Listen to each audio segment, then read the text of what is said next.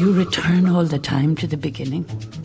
I, I don't know what made anybody believe that they could leap free of their origins. When I turn around, my mother is there. Les gens pensent qu'ils peuvent échapper à leurs origines, mais en fait, on revient toujours à son point de départ.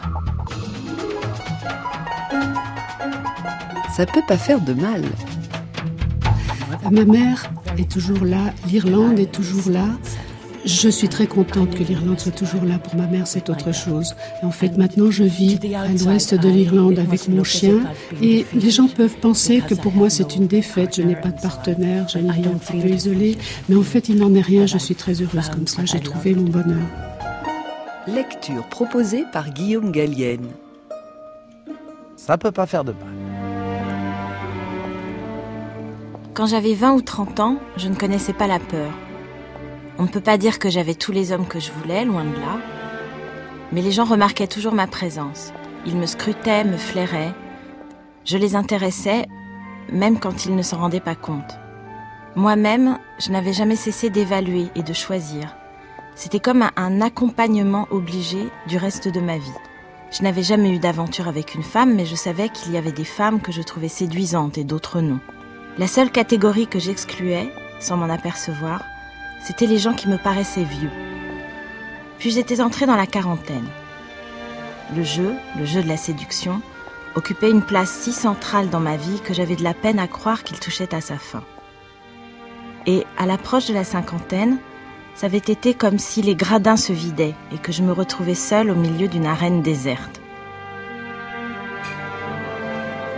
Et maintenant, maintenant, chaque fois que je sortais et que j'allais au Kilbreeding, je constatais combien ma place dans le monde s'était réduite avec les années. J'entrais dans la salle et les hommes assis au bar jetaient un coup d'œil dans le miroir, derrière les bouteilles alignées, pour voir qui arrivait.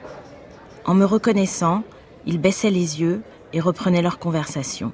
Leur expression ne se modifiait même pas, pas un sourire. Pourquoi auraient-ils pris la peine de saluer l'arrivée d'une femme qui, pour eux, était invisible? Ce regard émouvant et lucide sur les différents âges de la féminité est celui d'une grande dame de la littérature irlandaise, hélas disparue il y a tout juste dix ans en 2008. Il s'agit de Nuella O'Fallane.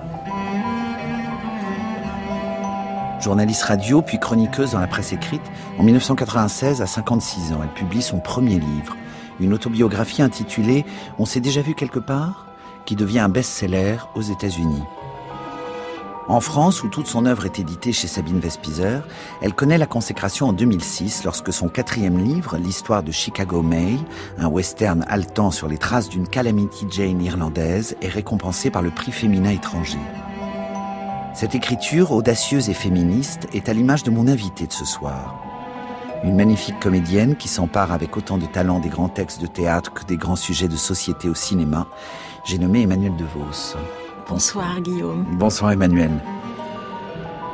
De Tchékov à Yasmina Reza en passant par Violette Leduc, vous aimez les auteurs qui explorent les complexités d'une âme humaine. Merci de nous faire partager votre passion pour Nuella O'Folane, cette voix si singulière qui laisse une œuvre dense et rare, puisqu'elle n'a écrit que six livres.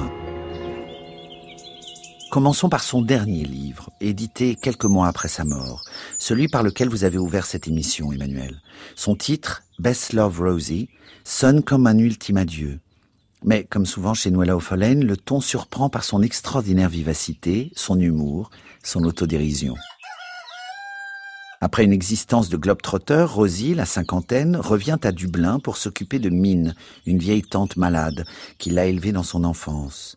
Mais tandis que Mine semble revivre, Rosie retrouve ses angoisses, liées au temps qui passe, et surtout, la peur de ne plus jamais connaître l'amour. Retrouvons Rosie et sa meilleure amie, Tess, en pleine scène de jalousie. Les deux femmes se disputent les faveurs d'un certain Andy, célibataire endurci et homme à tout faire du coin. Au-delà de la rivalité sentimentale, les deux amis affrontent les mêmes ennemis, la peur de la vieillesse et de la solitude. Vous serez toujours Rosie, Emmanuel, et je serai votre fidèle amie Tess. Andy n'est pas là? Il est toujours fourré ici quand je le cherche? Non, il n'est pas toujours fourré ici, mais quand bien même, qu'est-ce que ça change? J'aimerais savoir comment tu fais s'il te drague. Comment tu fais pour supporter l'ennui, Rosie? Même moi, il ne comprend pas de quoi je parle. Et je ne suis pas un rat de bibliothèque comme toi.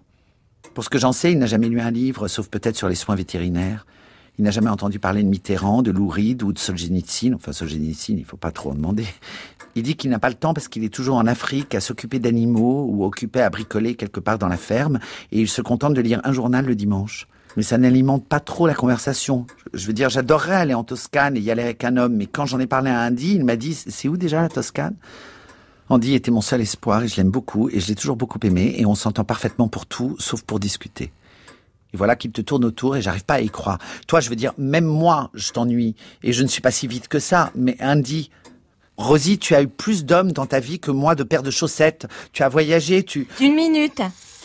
Il n'est que 10 heures du matin, donc on ne peut pas se mettre à boire, mais on peut se préparer un thé bien fort. On a besoin de se poser.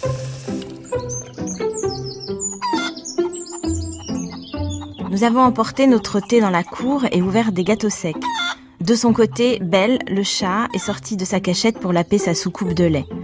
On aurait dit la Méditerranée ce jour-là. Tess a dû y penser en survolant du regard la cour inondée de soleil, les petites feuilles semblables à du crépon vert qui ornait les vieux pommiers et le bleu de la mer à l'horizon. Pourquoi tu voudrais partir avec un homme? Partir où? Mais tu viens de me le dire, en Toscane par exemple. Oh, tu sais, le truc habituel. Après un bon déjeuner et tout. Et puis cette manière qu'ont les gens de te regarder quand t'es avec une autre femme. Encore deux vieilles filles, voilà ce qu'ils pensent. Mais est-ce qu'Andy aurait envie je veux dire, déjeuner ou pas? Je pensais que tu connaîtrais la réponse. Je n'ai jamais échangé ne serait-ce qu'un béco avec ton protégé. D'accord.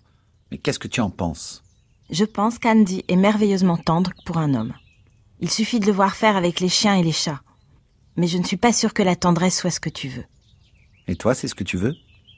Moi J'ai inspecté la cour, avalé une grande gorgée de thé et pris mon inspiration avant de déclarer d'une seule traite je veux un amant qui soit quelqu'un de bien, qui tienne à moi et qui m'apprécie, mais qui apprécie aussi Mine et Peg et toi et les chiens et les chats et qui adore l'Irlande.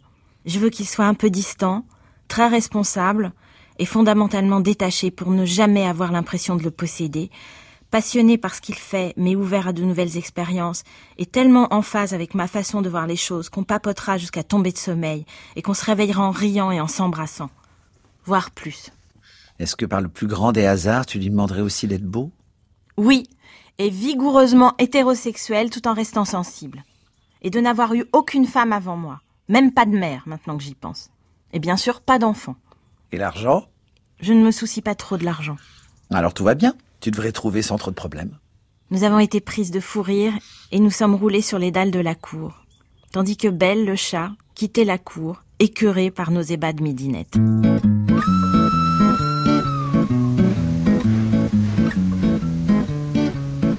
L'amour et l'argent, un sujet qui rappelle votre rôle inoubliable, Emmanuel DeVos, dans le film de Jacques Audiard sur mes lèvres.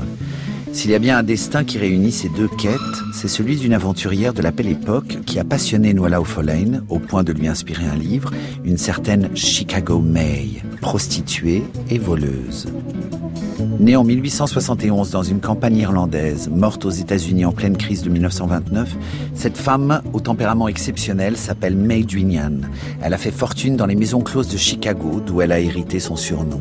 Elle fut danseuse de revue, épouse de gangster, maîtresse d'un chef de police, stripteaseuse au Caire, propriétaire de distilleries clandestines. Elle connut la Première Guerre mondiale et les conflits pour l'indépendance de l'Irlande du Nord. Découvrons à présent l'un des épisodes où sa vie bascule. Amoureuse d'un bandit, Eddie Guérin, May participe avec deux complices à ce qui s'annonce comme le casse du siècle. Nous sommes à Paris le 27 avril 1901. Quelques jours plus tard, le gang est arrêté. Eddie sera déporté sur l'île du Diable et May condamnée à 50 travaux forcés dans une prison française. Extrait de la traduction de Vitaly Lemaire, toujours aux éditions Sabine Vespizer. Il n'était même pas nécessaire qu'elle soit folle d'Eddie, même sans ça, le coup de l'American Express aurait bouleversé sa situation. Laisser la rue et les bordels derrière elle, être associée à de prestigieux collègues, comploter contre une compagnie aussi importante que l'American Express, pour elle, c'était la consécration. Elle avait marché tête haute dans le monde des ivrognes, des gogos sans défense, mais elle allait respirer au grand air du crime commercial, libérée de sa propre chair et de la chair de ses victimes. Des millions de gens sont passés par la gare du Nord et sont totalement oubliés. Mais ce couple débarqua en avril 1901 par le train de nuit en provenance de Londres qui arriva dans le petit matin calme au moment où la ville commençait à s'éveiller. Ils sont sortis d'un pas allègre dans Paris, bien résolus à voler beaucoup d'argent. Cet atome d'histoire, au moins, n'a pas disparu. La branche de la police en civil de Paris était alors la Sûreté. Dans les archives, il est fait allusion au fait qu'on savait qu'un gros cas s'était prévu à Paris. Eddie, Dodge Gus et le Kid avaient attiré l'attention. En tant que cambrioleurs, ils étaient à la pointe. Ils avaient la technologie, par exemple, pour faire sauter un coffre de façon à ne pas abîmer ce qu'il contenait. Mais autrement, ils n'étaient pas très malins. Ils achetèrent de la corde pour attacher le gardien de nuit et ils l'achetèrent dans un magasin très proche du bâtiment de l'American Express. Et, est-ce possible, la payèrent avec de la fausse monnaie. Ils tournèrent aussi tellement autour de la banque que les gens s'en inquiétèrent et demandèrent à la sûreté de les mettre sous surveillance. La sûreté se mit donc à les suivre. Ils rapportèrent qu'ils avaient vu les hommes manger avec une femme dans des restaurants de la rue d'Amsterdam et de la rue d'Ulm. Cette femme, c'était certainement May. Ce qu'elle dit dans ses mémoires, c'est qu'elle était un membre du gang à part entière, et que dans les bureaux de l'American Express, personne parmi les employés ne remarqua qu'elle allait se cacher derrière un comptoir avant la fermeture. Je devais attendre accroupi une paire d'heures avant que le gardien monte effectuer son tour de surveillance. Quand ce fut le cas, j'agitai un gros encrier près d'une des fenêtres, c'était le signal convenu. Puis je tirai les verrous de la porte et mes complices entrèrent. Eux aussi devaient attendre le gardien. Il mit du temps à redescendre.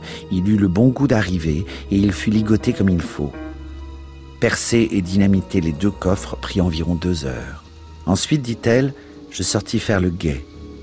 Après une éternité, écrit Eddie dans ses propres mémoires, il se produisit une explosion terrible qui ébranla tout l'immeuble. Je fis une halte à l'étage, m'attendant à chaque instant à voir la police débouler en trombe. Les trois cambrioleurs se figèrent sur place. Et à l'extérieur, nous raconte May dans son livre, elle aussi entendit le son assourdi de l'explosion et attendit. Elle attendait dans l'éclat doré du théâtre de l'opéra, et je suppose que son visage était caché par le bord de son large chapeau. Un boa en plume noire est jeté autour de son cou. Elle porte une robe beige couverte d'une garniture de dentelle entremêlée de rubans bleus. Ce quartier de la rive droite de la Seine a à peine changé en un siècle. On goûte à la belle époque quand on flâne devant la façade étincelante de l'opéra et la terrasse élégante du Café de la Paix, au coin de laquelle s'élève entre des rues envahies de noctambules l'immeuble de l'American Express. À environ un kilomètre de là, Proust, cette semaine-là, essayait de travailler à des traductions et de passer le loisir que lui laissait cette tâche avec sa mère souffrante.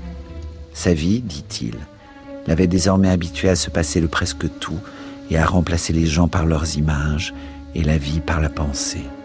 Ce que les bandits faisaient tandis qu'en retenant leur souffle, ils attachaient les bâtons de dynamite à la roue du coffre était exactement l'opposé. Ce qu'ils pouvaient toucher était leur seule réalité. Chaque récit du cambriolage donne des chiffres différents quant à la somme dérobée. Un article sur Eddie dans le Chicago Tribune, quelques années plus tard, dit que leur butin s'élevait à 6 000 dollars, l'équivalent de 600 000 dollars d'aujourd'hui. Quoi qu'il en soit, les hommes le partagèrent en trois parts égales, puis ils filèrent loin du bâtiment pour se disperser hors de France. Mais devait attendre Eddie dans leur chambre d'hôtel. Ils étaient d'accord là-dessus. Eddie venait de réussir un cambriolage de premier ordre à la barbe de la police française. Évidemment, quand il rentra, il jeta son manteau aux poches pleines sur la chaise et, dans un silence électrique, baissa son regard vers le visage radieux de May. Ils en étaient à leur balbutiement tous les deux, et ils célébrèrent leur soulagement après le suspense de cette nuit. Bien sûr, leur célébration fut une chose qui haletait, léchait et claquait peau contre peau. Ils avaient ce que Proust ne pouvait avoir, pas de pensée, rien que la vie. Ça peut pas faire de mal. Lecture proposée par Guillaume Gallienne. Heaven. I'm in heaven. And my heart beats so that I can hardly speak. And I seem to find the happiness I see when we're out together, dance cheek to cheek. Yes, heaven. I'm in heaven cares that hung around me through the week seems to vanish like a gambler's lucky streak. When we out together, dancing cheek to cheek. Oh, I'd love to climb to mountain, reach the highest peak but it doesn't thrill me half as much as dancing cheek to cheek. Oh, I'd love to go out fishing in a river or a creek, but I don't enjoy it half as much as dancing cheek to cheek. Now, Mama, dance with me. I want my arms about you, the charms about you will carry me through. Yes, heaven. I'm in heaven, and my heart beats so that I can hardly speak, and I seem to find the happiness I seek. When we out together, dancing cheek to cheek. Take it, Ella, swing it. Heaven, I'm in heaven, and my heart beats so that I can hardly speak. Seem to find the happiness I seek when we're out together, dancing cheek to cheek. Heaven, I'm in heaven, and the cares that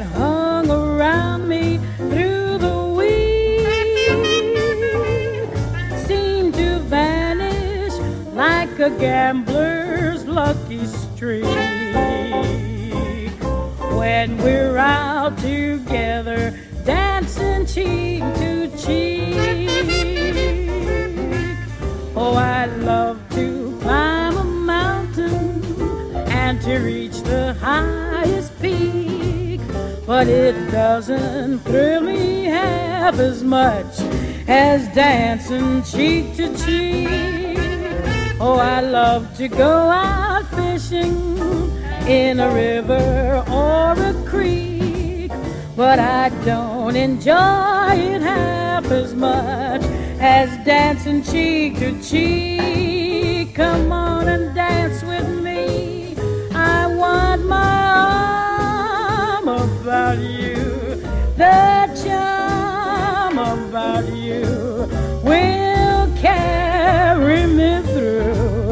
to heaven. I'm in heaven, and my heart beats so that I can hardly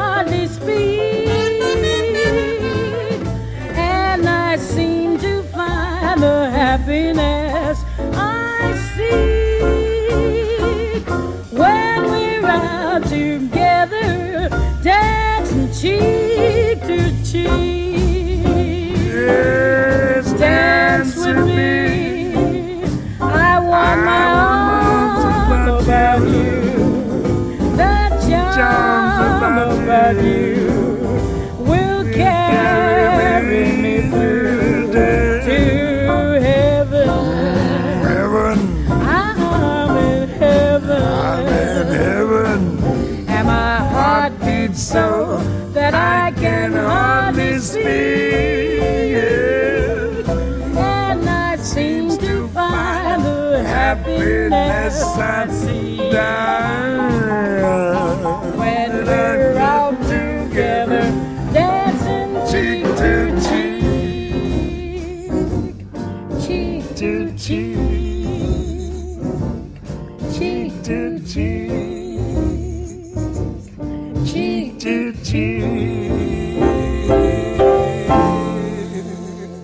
you see, the interesting thing about memoir is that it seems so conclusive. But in fact, your life has gone on while you were writing.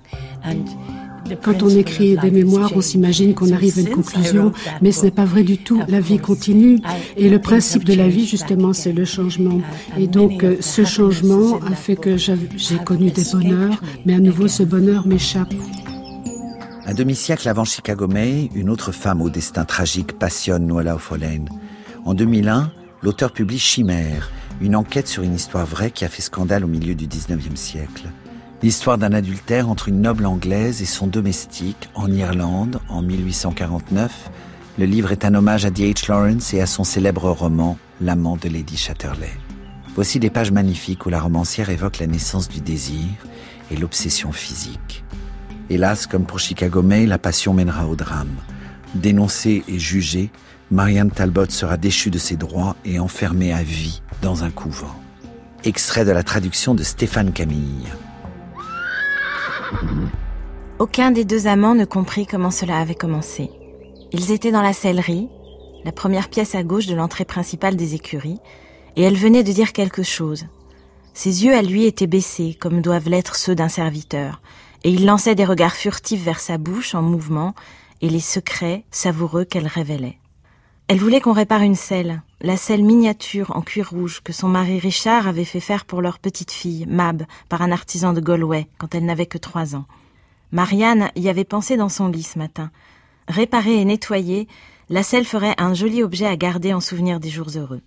Elle aurait pu envoyer n'importe qui aux écuries, bien sûr, mais elle avait pensé que Mulan serait le plus apte à comprendre ce qu'elle voulait. Aussi, quand Cooper, le cocher, eut conduit Richard en ville, elle traversa la cour, entra par la grande porte des écuries et s'arrêta sur le seuil de la sellerie. Ses bottes souples ne faisaient aucun bruit, et il ne sut pas qu'elle était là, jusqu'à ce que, sentant quelque chose, il se retourne et la voit à dix centimètres de lui, silencieuse devant la succession de stalles obscures. Elle dit quelque chose et, sans la moindre préméditation, sa main nue, comme mue par une volonté propre, s'éleva et vint frôler délicatement sa bouche.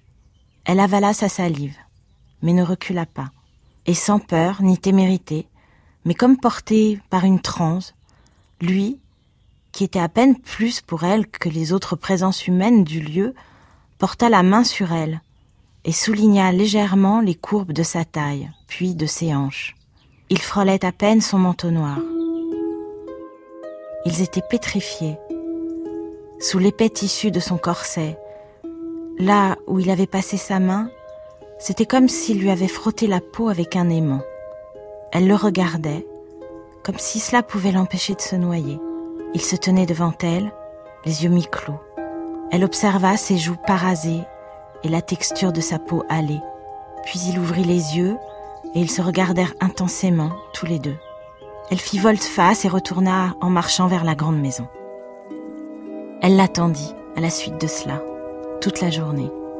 Elle ne cessait plus maintenant d'arpenter les endroits qu'elle avait toujours dédaignés, les couloirs noirs de la maison, les basses-cours à moitié vides, les maquis inextricables laissés à l'abandon, les sentiers moussus du verger, et où qu'elle aille, elle le cherchait.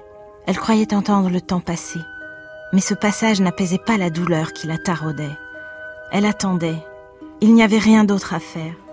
Elle ne douta pas un instant que ce qu'elle attendait allait arriver, même si elle ne savait pas ce que ce serait. Le jour suivant, quand elle traversa de nouveau la cour, sous prétexte de demander qu'une quelconque décoration, les initiales de Mab peut-être, fût frappée sur les lanières de cuir, ils s'approchèrent l'un de l'autre. Tous ceux qui étaient dans la cour virent Madame Talbot aller dans les écuries mais ce n'était qu'un détail de la vie quotidienne du domaine. Il la prit par la taille, au fond de la pièce, derrière le rideau formé par les harnais pendus. Ils étaient parcourus de frissons. Il pencha un peu la tête et déposa ses lèvres entr'ouvertes sur les siennes. Ce n'était pas un baiser, mais ce geste rompit les digues. À partir de ce moment-là, ils utilisèrent le moins de mots possible. S'il passait devant elle en menant un cheval par la bride alors qu'elle descendait les escaliers devant le petit salon, il disait par exemple l'ancienne laiterie après le repas. Ou s'il apportait un panier de galettes de tourbe pour le foyer du vestibule, elle lui chuchotait Je serai dans le verger ce soir. Mais ils ne parlaient pas de ce qu'ils étaient en train de faire. Ni l'un ni l'autre ne savaient comment nommer les différentes parties de leur corps. De surcroît, ils ne s'étaient jamais adressé la parole, bien qu'ils se fussent souvent retrouvés seuls depuis que Marianne était arrivée au domaine. L'habitat de leur passion, où ils erraient comme deux animaux dans une grande plaine, était le silence. Pas le silence complet, il y avait toujours les bruits de la maison et du domaine. Des moutons, parqués dans un enclos éloigné, le grincement des charrettes de taubes revenant du marais. Mais le couple restait généralement muet, si on accepte leur halètement et leur râle de plaisir lorsqu'ils s'abandonnaient à leur union. Puis venait la paix et de nouveau le silence. Le reste du temps, elle vivait dans les réminiscences voluptueuses. Elle était allongée dans le garde-manger de la dernière laiterie sur des sacs de grains. Après la grande famine, il y avait encore tellement de vols de grains qu'on avait stocké les sacs ici, dans la maison. Il l'avait emmenée là un après-midi, l'avait poussée devant lui en relevant ses jupes. Elle sentait l'odeur du grain et de la poussière, et sa propre odeur qui émanait d'elle. Je vais te dévorer, avait-il presque grogné dans son oreille. C'était leur quatrième fois. Jusqu'à présent, ils s'étaient retrouvés six fois. Assise dans l'embrasure de la fenêtre de sa chambre, elle ouvrit une boîte marquetée dans laquelle elle gardait des babioles. Quelqu'un lui avait donné un petit sac de boutons en diamant. Elle s'en servait désormais pour compter les fois où ils avaient été ensemble. Elle aligna six boutons en diamant sur le rebord de sa fenêtre et ferma les yeux. C'est son regard qui l'enflammait. Ce regard distant.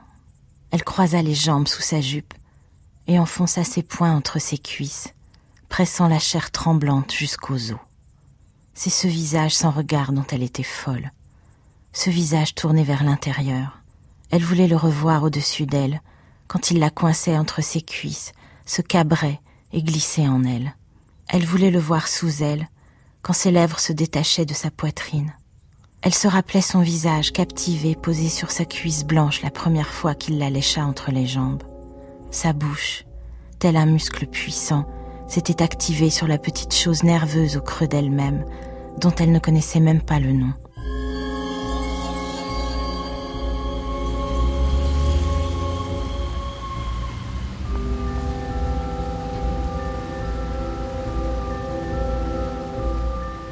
Avançons dans le temps et découvrons ce qu'il advient de la condition des femmes un siècle plus tard. Dans les années 1970, productrice d'émissions pour la BBC à Londres, Noala O'Folane participe aux premières grandes manifestations pour la libération des femmes. Dans son œuvre littéraire, la journaliste défend la sexualité comme liberté fondamentale et seul moyen de s'émanciper de la culture archaïque de son pays, marquée par le patriarcat et la religion catholique. Elle dira plus tard que le féminisme est la meilleure chose qui soit arrivée à l'Irlande, mais elle attendra l'âge de 50 ans pour oser parler de son vécu. Dans son premier livre, une autobiographie intitulée On s'est déjà vu quelque part, elle relate un épisode poignant de sa jeunesse. Après des études à l'université de Dublin, elle vit de petits boulots à Londres et survit tant bien que mal. Elle se souvient des circonstances dramatiques dans lesquelles elle a reçu l'argent nécessaire pour rentrer dans son pays. Son témoignage, même distancé dans le temps, montre combien dans les années 60, c'est toujours à la femme que revient le châtiment de la faute. Extrait de la traduction de Julia Schmidt et Valérie Lermite. Des vies étaient ruinées à cette époque. Des milliers et des milliers de vies négligemment par les règles que le patriarcat avait établies pour les jeunes femmes. Elles étaient draguées avec acharnement et souvent tentées de céder, mais elles étaient incapables de se protéger contre la grossesse, et si elles tombaient enceintes, elles étaient détruites. J'ai reçu mon billet de retour pour l'Irlande grâce à l'une de ces grossesses tragiques. Une Irlandaise que j'ai connue, une assistante de direction élégante avec une carrière réussie qui normalement ne m'aurait pas fréquentée, pensait qu'elle était peut-être enceinte. Elle est venue me voir et nous sommes allés consulter un médecin. Elle a enlevé son pull ainsi que son soutien-gorge et il lui a juste lancé un regard interrogateur pour dire que oui, elle était enceinte. Il l'a dit froidement. Elle l'a payé. Dehors, c'était une nuit d'hiver. Elle s'est appuyée contre le mur, les yeux secs, essayant de saisir toute la dimension du désastre qu'elle devait affronter. Et la pire des choses, c'était comment l'annoncer à ses parents. À la fin, elle m'a donné l'argent du billet vers l'Irlande pour que je leur apprenne la nouvelle, tandis qu'elle attendrait à Londres de savoir de quelle manière ils réagissaient. C'est ainsi que je suis retourné à Dublin. Cette jeune femme avait à peine commencé sa vie quand la grossesse l'a piégée. Mais c'est son histoire, et c'est à elle de la raconter.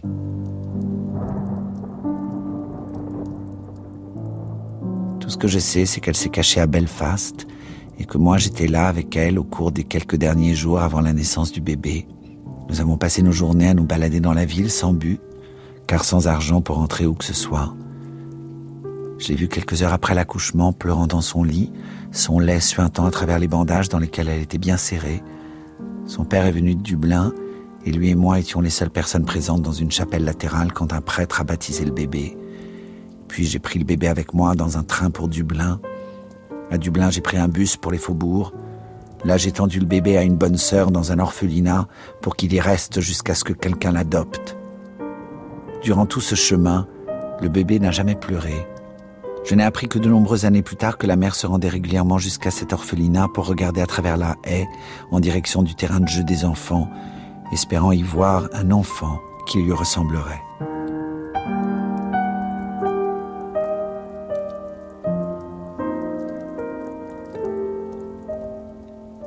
Toute l'œuvre de Noëlla O'Fallen est tentée par ce personnage dont, confie-t-elle, je cite, l'écriture ne l'a pas guéri, sa mère.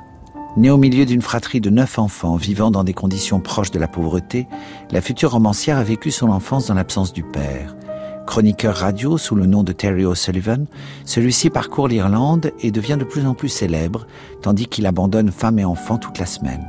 De sa mère, la jeune femme a hérité d'un lourd fardeau, le poids de la solitude et l'addiction à l'alcool. Voici ce portrait poignant qui ouvre son premier livre, On s'est déjà vu quelque part. Découvrons, à travers votre voix, Emmanuel de Vos, cette mère à la vie brisée, une femme amoureuse, trompée et délaissée, noyant son chagrin dans les romans et l'alcool. Maman était assise dans le fauteuil de son appartement à Dublin, à lire et à boire. Et avant d'être assise dans le fauteuil, elle était au lit. Elle pouvait parfois s'aventurer à descendre jusqu'au pub en chancelant. Après cela, elle rentrait, titubante, pour retrouver son fauteuil, et elle se couchait. Elle s'était donné la corvée de nourrir, d'habiller et de laver un enfant après l'autre pendant des années. Puis il n'y avait plus qu'un enfant sur les neuf. Mon père avait déménagé avec elle et cette petite dernière dans un appartement, et elle s'était posée là. Elle avait l'argent qu'il lui donnait, jamais assez pour éteindre ses angoisses. Elle n'avait rien à faire, et il n'y avait rien qu'elle eût envie de faire, excepté boire et lire. Et j'étais là. J'avais la moitié de son âge, et je ne dépendais de personne. Je n'étais ni fatiguée ni piégée par ma situation. J'avais un travail intéressant et bien payé. J'étais libre, en bonne santé et élégante à l'occasion. Toujours est-il que je reproduisais fidèlement l'univers dévasté de ma mère autour de moi. Une des aventures de ma vie a consisté à m'affranchir de son exemple puissant et nuisible, sur tous les plans. Rien n'a d'importance, sauf la passion, affirmait-elle. C'est ce qui avait eu de l'importance pour elle, et elle avait plus ou moins nourri le mythe du bonheur passionnel durant les dix premières années de son mariage. Désormais, elle ressemblait plus à un animal timide, en marge de la société humaine, qu'à une personne qui y aurait vraiment vécu. Elle lisait tout le temps, non pour nourrir sa réflexion, mais dans le but délibéré d'échapper à toute réflexion. Que lui était-il arrivé? Je ne sais pas ce qui s'est passé au fil des générations. Je ne pense pas que l'histoire puisse l'expliquer, que l'individu soit issu d'un moule dans lequel on aurait versé le contenu de deux cruches appelées hérédité et milieu. D'une certaine manière, elle était la femme la plus privée de mère qui soit. Sa propre mère, d'après les brèves évocations qui ont jamais été faites d'elle, était coléreuse et énergique. Elle cousait des linceuls pour les morts de la paroisse jusqu'à tard dans la nuit. La tuberculeuse rend fiévreux, et elle mourait lentement de cette maladie. Elle m'a lancé un fer à repasser brûlant à la tête. C'est tout ce que ma mère, Mossad, a dit sur elle. Elle disait que j'avais toujours le nez dans un livre. Il y avait sept autres enfants qu'on élevait pour qu'ils émigrent. C'était un ménage ordinaire, respectable, de Dublin. La maîtresse de maison ne sortait jamais, n'avait jamais d'argent, ne s'arrêtait jamais d'avoir des enfants. Ma mère elle-même a touché cette réalité du doigt. Elle a grandi sans rien apprendre. Ma mère ne voulait rien avoir à faire avec l'éducation des enfants ou avec la tenue d'une maison. Mais elle lui fut bien obligée. Parce qu'elle était tombée amoureuse de mon père et qu'il s'était marié, elle fut condamnée à passer sa vie comme femme au foyer. Des photos avec ma mère montrent mon père sur la plage à Ballybunion, dents étincelantes et membres robustes. Elle était parfaitement heureuse de ce qu'elle était devenue grâce à lui. Il lui offrit un porto chaud par une soirée fraîche, son tout premier verre d'alcool. Ils se sont mariés très tôt, un matin de janvier, parce que ma sœur Grain formait une petite bosse sous la robe de maman. Les premières pages d'une lettre qu'il écrivait à ma mère subsistent. Elle était à nouveau enceinte. Rather deal, commence-t-il. Pendant des années, j'ai été incapable de lire cette lettre. Mon cœur adoré. Quand on sait qu'ils ont si mal fini. Dans cette lettre, il traite ma mère comme une partenaire. Il est journaliste freelance et elle l'assiste. Mais à l'époque où j'ai pu les connaître, il sortait beaucoup, elle restait à la maison. Quand elle mourut, quelques années après lui, on a trouvé cette lettre dans la vieille boîte à biscuits qui était tout ce qu'elle possédait. Elle ne possédait pas la moindre chose dans le petit appartement. Pas un livre, pas un disque. Dans la boîte à biscuits, il y avait les pages gribouillées de critiques littéraires qu'elle avait écrites, au crayon à papier et au stylo bille. Ils avaient déménagé au moins une douzaine de fois. Elle avait eu bien du mal déjà à garder cette lettre et ses critiques. Quelques-uns de ses articles avaient été publiés dans le journal. C'était le seul argent qu'elle eût jamais gagné par elle-même, hormis les allocations familiales. C'est de cela qu'elle parlait, de l'argent. Mais ce n'était pas à cause de l'argent qu'elle gardait ses brouillons froissés dans la boîte à biscuits c'est qu'elle n'avait rien d'autre. Je revois la pauvre épave de ma pauvre mère, innocente et ignorante, là-bas, dans le petit appartement, qui se frayait un chemin à travers les journées, tremblotante et accrochée à son jean, pendant que son mari vaquait à ses occupations et que la dernière de leurs neuf enfants, une écolière encore, s'élevait toute seule. C'était là que la grande passion l'avait laissée.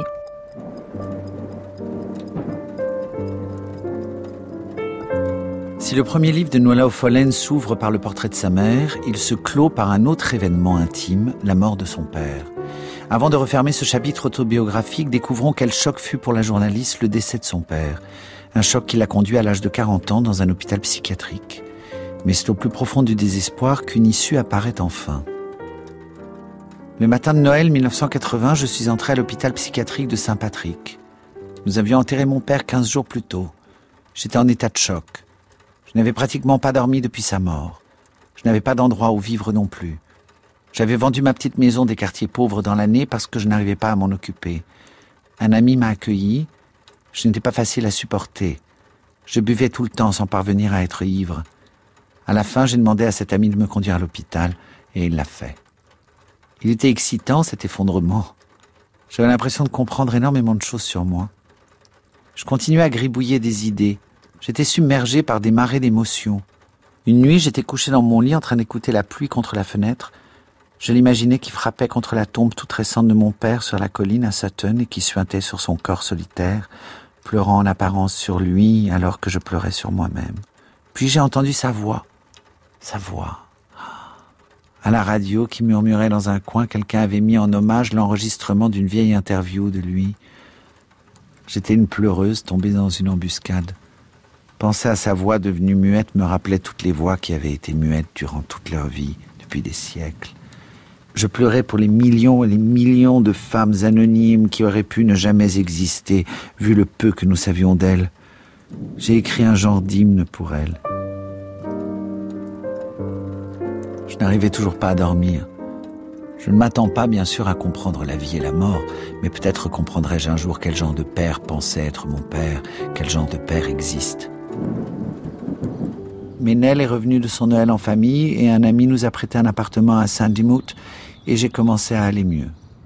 Elle était aussi prête à bouleverser avec chaleur, avec autorité, avec naturel ma vie que moi je ne l'étais pas. Elle s'est occupée de moi. Peu à peu j'ai moins bu, je mangeais un peu. Six mois après notre rencontre, j'ai jeté mes derniers somnifères. Je me souviens d'une glorieuse matinée de printemps où je suis sorti de l'appartement pour descendre sur le sable et y danser avec une joie des plus pures. C'est ainsi que Nell est entrée dans ma vie. J'avais l'impression d'être entré à la maison pour la première fois après une vie passée sur la route. Je sentais que nous nous appartenions l'une à l'autre. En fait, je ne suis pas lesbienne, non, je ne le crois pas, par culture, par nature. Euh, j'ai simplement vécu avec une très chère amie qui était lesbienne pendant dix ans. Tout ce que je peux dire, c'est que ça m'a causé un grand dommage jusqu'à maintenant. Ma maison, euh, on a incendié ma maison. Et celui qui l'a fait, l'incendiaire, a écrit dans un journal euh, que c'était pour le péché de ma sexualité que le feu avait été mis. Donc c'est très dangereux. De sushi à ruban, taxi bleu, barésie. Je sais ce que tu aimes, le sel un peu piquant sur ma peau, le violon qui sonne faux. Ta Bastille, c'est mon corps presque blême. Alors de la chapelle à la place Clichy, quand j'ai des talons. Toi Paris, ton sorcelle, même les hôtels de passe ont l'air du négresco quand j'ai des talons.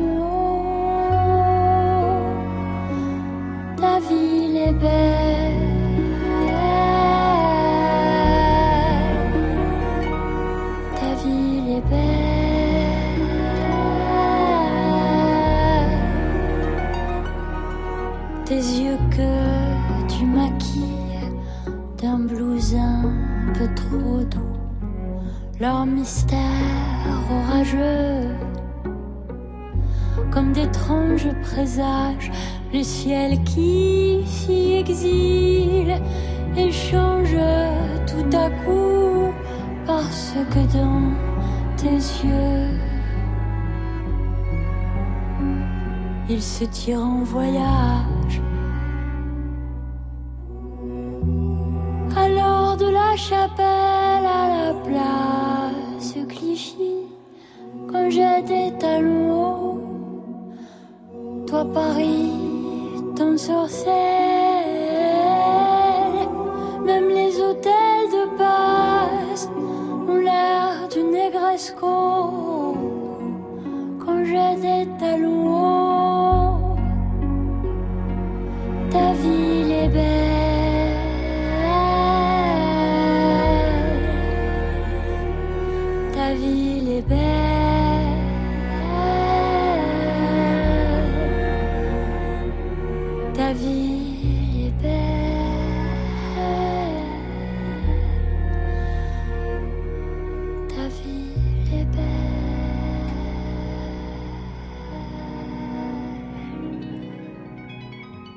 Guillaume Gallienne sur France Inter. Ça peut pas faire de mal.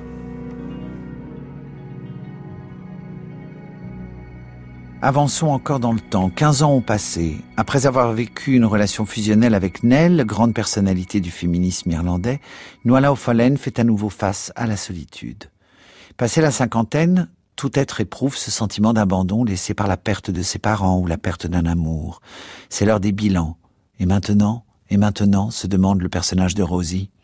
Maintenant, c'est le début de l'écriture pour Noëlla O'Fallon. Voici une réflexion qui ouvre son troisième livre intitulé J'y suis presque, publié en 2003. Ce passage semble apporter une réponse consolante à l'interrogation angoissée de Rosie. Je vous cède à nouveau la parole, Emmanuel De Vos. Extrait de la traduction de Stéphane Camille. La cinquantaine est la période de la vie dont on parle le moins, et cependant j'ai l'impression que c'est la plus exigeante. C'est l'adolescence qui revient de l'autre côté de la vie adulte, avec ses troubles de l'identité, ses mauvaises surprises physiques et la force qu'il faut pour s'en accommoder. Une personne qui se sent encore incertaine, encore hésitante, encore en apprentissage, est interloquée de voir commencer dans son groupe d'âge un détricotage, une ultime escale avant le jugement dernier. Je regarde maintenant, au-delà des jeunes visages lisses, ceux qui ont des sillons sur le haut des lèvres, des contours de mâchoire indistincts et des rides autour des yeux. Je regarde pour voir si mes contemporains se débrouillent mieux que moi avec ces signes de vieillesse. Comment va leur santé? Quels gens ont-ils autour d'eux? Ont-ils l'air sereins? Ont-ils l'air heureux? Est-ce que j'ai l'air heureux comme eux? J'ai récapitulé ma situation après que mon ami Nell fut parti. Il m'a semblé que je n'avais personne à aimer ou qui m'aimait. Je n'avais pas d'enfants, pas beaucoup d'argent, je buvais trop, ma famille ne faisait pas partie de ma vie, je n'avais aucun plan. Chacune de ces circonstances a depuis changé. Tant de bonnes choses me sont arrivées dans les six premières années de ma cinquantaine que je me sens maintenant comme une pionnière qui a traversé un continent et atteint le sommet de la dernière colline d'où elle peut apercevoir les champs fertiles de la vallée, même si les champs ont déjà la couleur de l'automne. Mais, secrètement, je suis si mal à l'aise. Ou bien est-il possible que la vie vous récompense non pour ce que vous avez fait, mais pour ce que vous êtes?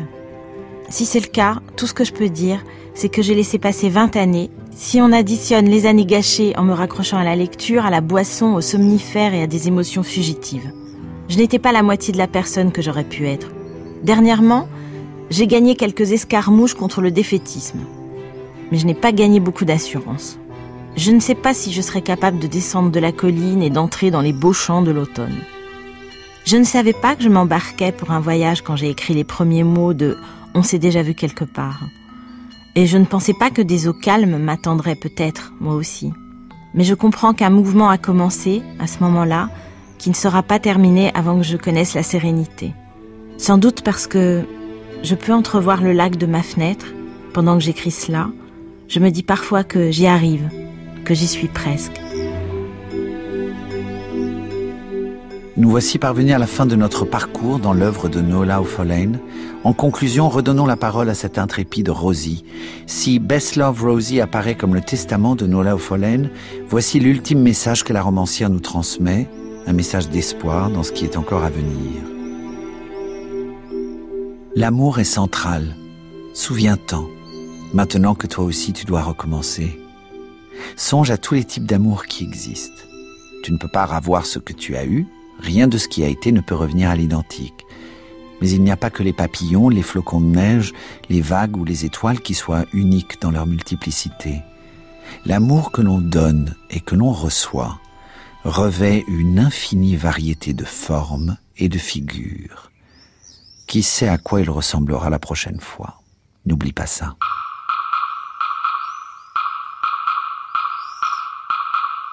Ça peut pas faire de mal.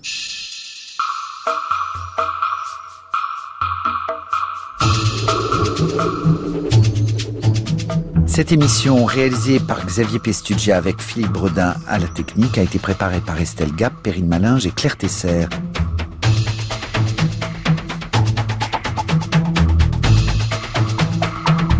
Mille merci à vous, Emmanuel DeVos, pour votre lecture. Merci. Un grand merci à Sabine Vespizer qui, à l'occasion des dix ans de la disparition de l'auteur, réédite toute l'œuvre de Nuala O'Folane en collection poche. Bonne soirée et à la semaine prochaine.